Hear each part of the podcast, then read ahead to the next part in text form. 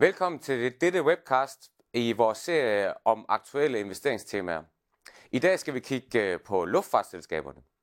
Luftfartsselskaberne har af mange været anset som uinvesterbare siden corona, hvor flyene måtte være parkeret på landingsbanen, mens regningerne tikkede ind, og gælden kun blev større og større. Siden corona har vi faktisk været vidner til, at 64 selskaber er gået konkurs i den her branche. Samtidig med så har aktiemarkedet heller ikke været særlig begejstret.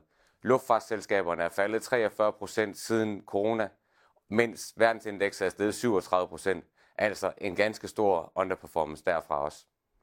Så jeg kan egentlig godt forstå, at der blandt mange danske investorer løber dem koldt ned ad ryggen, når jeg siger luftfartsselskaber og investering, i og med at markedet generelt ikke har kunne lide det, samtidig med at vi herhjemme også har, har haft øh, oplevelserne fra, fra SAS og, og Norwegian, som jo heller ikke har været særlig interessante.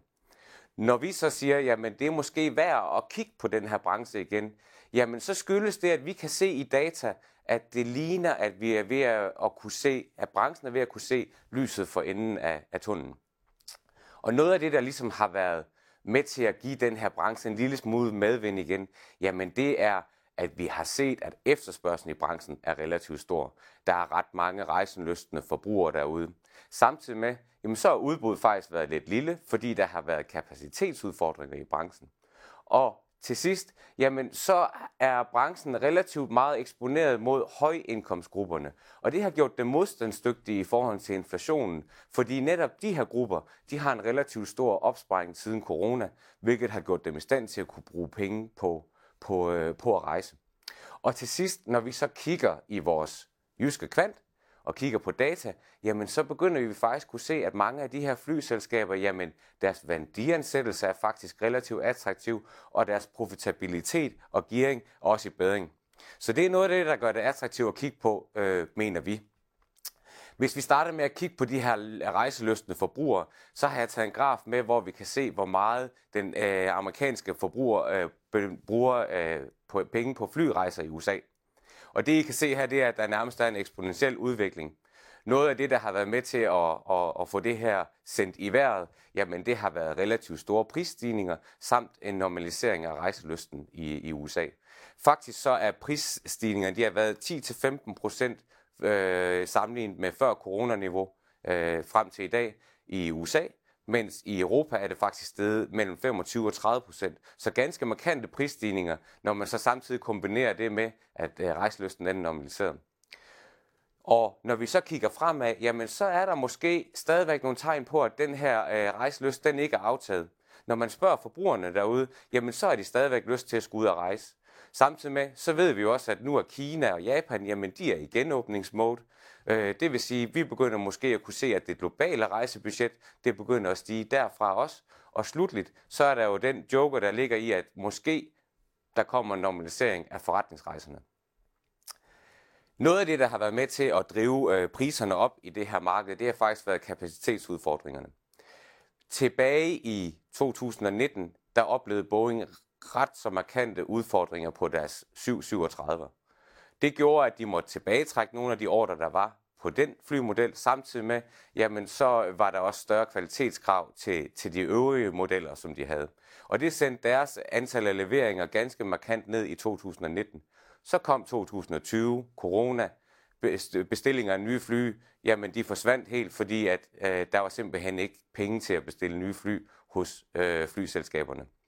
Og det har så gjort, at hele værdikæden i, i, øh, i, i det her marked, altså produktionen af fly, jamen den er nærmest stået på, øh, på pause.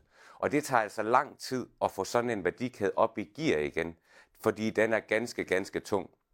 Et, et eksempel på det, jamen det er faktisk, at Emirates lige har været ude at bestille 90 777'er hos Boeing, men de forventes altså først blive leveret i 2035.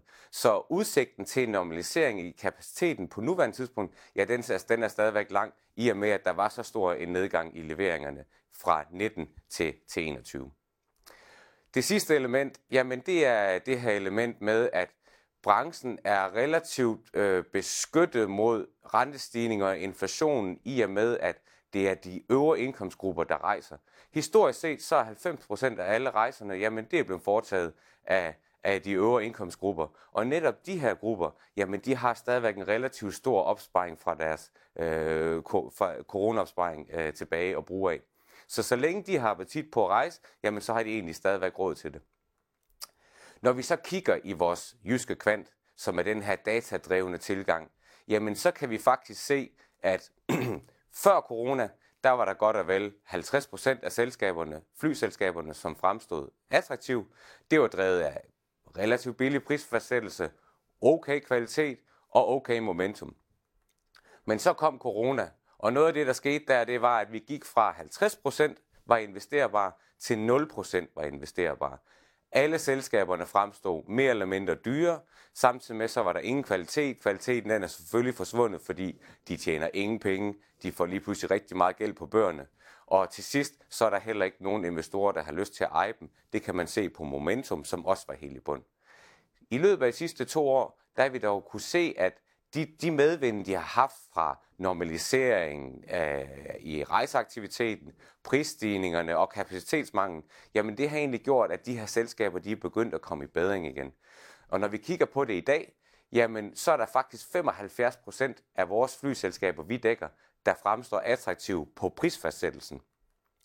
Og en stor del af dem er begyndt at få kvalitet tilbage, samtidig med så er investorerne også begyndt at få appetit efter dem. Og det vil sige, at vi er faktisk ved at være tilbage til, hvor vi var øh, tilbage i 2019, at godt og vel 50% af de her selskaber, jamen de, de fremstår øh, attraktive i vores øh, jyske kvant. Og det er jo helt klart værd lige at dykke ned i kvalitet, fordi det er jo nok noget af det, der har gjort, at folk er lidt nervøse for den her branche, i og med, at der har været så mange konkurser. Hvordan ser det så ud? Jo, det vi faktisk kan se, det er, at flere og flere af selskaberne, de begynder at være ret så profitable igen, øh, og samtidig med, så er der flere og flere af dem, som også begynder at kunne servicere deres gæld, det vil sige, at deres gearing begynder at være normaliseret. Så medmindre der kommer en corona igen lige rundt om hjørnet, der, skal, der gør, at alle fly skal holde øh, stille på landingsbanen, jamen så begynder den her branche egentlig at være i, i gænge igen, og begynder at være normaliseret. Der er selvfølgelig rigtig mange veje at investere ind i, ind, ind, ind i den her branche her. Og når vi kigger øh, i vores jyske kvant, jamen så er, så er selskaber som, som, som Qantas og Singapore Airlines, det er nogle af dem, der faktisk fremstår attraktive. Så hvis man investerer i dem, jamen så får man for eksempel en, så får man en eksponering imod det asiatiske marked, genåbningen her, men også det internationale marked, hvor de blandt andet også laver rejser til Europa og USA. Det er dog ikke dem, jeg ønsker at, at fremhæve i dag. I dag der har jeg valgt at fremhæve Ryanair. Øh, Ryanair er jo et selskab, som, som helt klart deler vandene.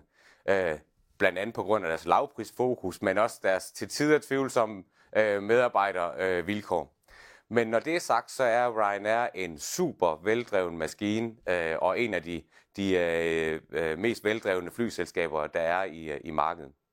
Når vi kigger på dem, jamen så kan vi se, at deres værdiansættelse er, er okay, attraktiv, vi kan se, at de har relativt høj kvalitet, og samtidig med så er der også relativt høj momentum, det vil sige, at investorerne kan faktisk også lide det her selskab. Noget af det, øh, der gør, at øh, Ryanair er, er attraktiv, jamen det er, at de, øh, de, de tjener virkelig, virkelig mange penge lige nu her. I løbet af de første 6 måneder, der tjente de 2,2 milliarder euro. Det vil sige 60 procent mere end, end året før. Samtidig med, så er de netto likvide. Det vil sige, at de har 800 millioner euro liggende på, øh, på balancen, og, og, øh, og, og det på trods af, at de faktisk har afbetalt 1 milliard euro i gæld i løbet af de første 6 måneder. Slutligt så ejer de også mange af deres fly selv. I modsætning til mange andre flyselskaber, der leaser det, jamen så ejer Ryanair faktisk store dele af deres fly selv. Og det gør også, at selskabet er, er mere beskyttet mod prisstigningerne på leje af fly. Og så det sidste element er, at Ryanair har en relativt høj afdækning på brændstof, det vil sige, de er væsentligt mindre følsomme over for store udsving i oliepriserne de kommende år. Ryanair er selvfølgelig ikke det eneste selskab, som fremstår attraktiv i vores jyske kvant, så hvis man ønsker at se de aktuelle anbefalinger på Ryanair, Qantas, Singapore samt en række andre, jamen så kan man med fordel følge det link, der hører med til den her video. Det var alt, hvad jeg havde med for i dag. Tak skal I have.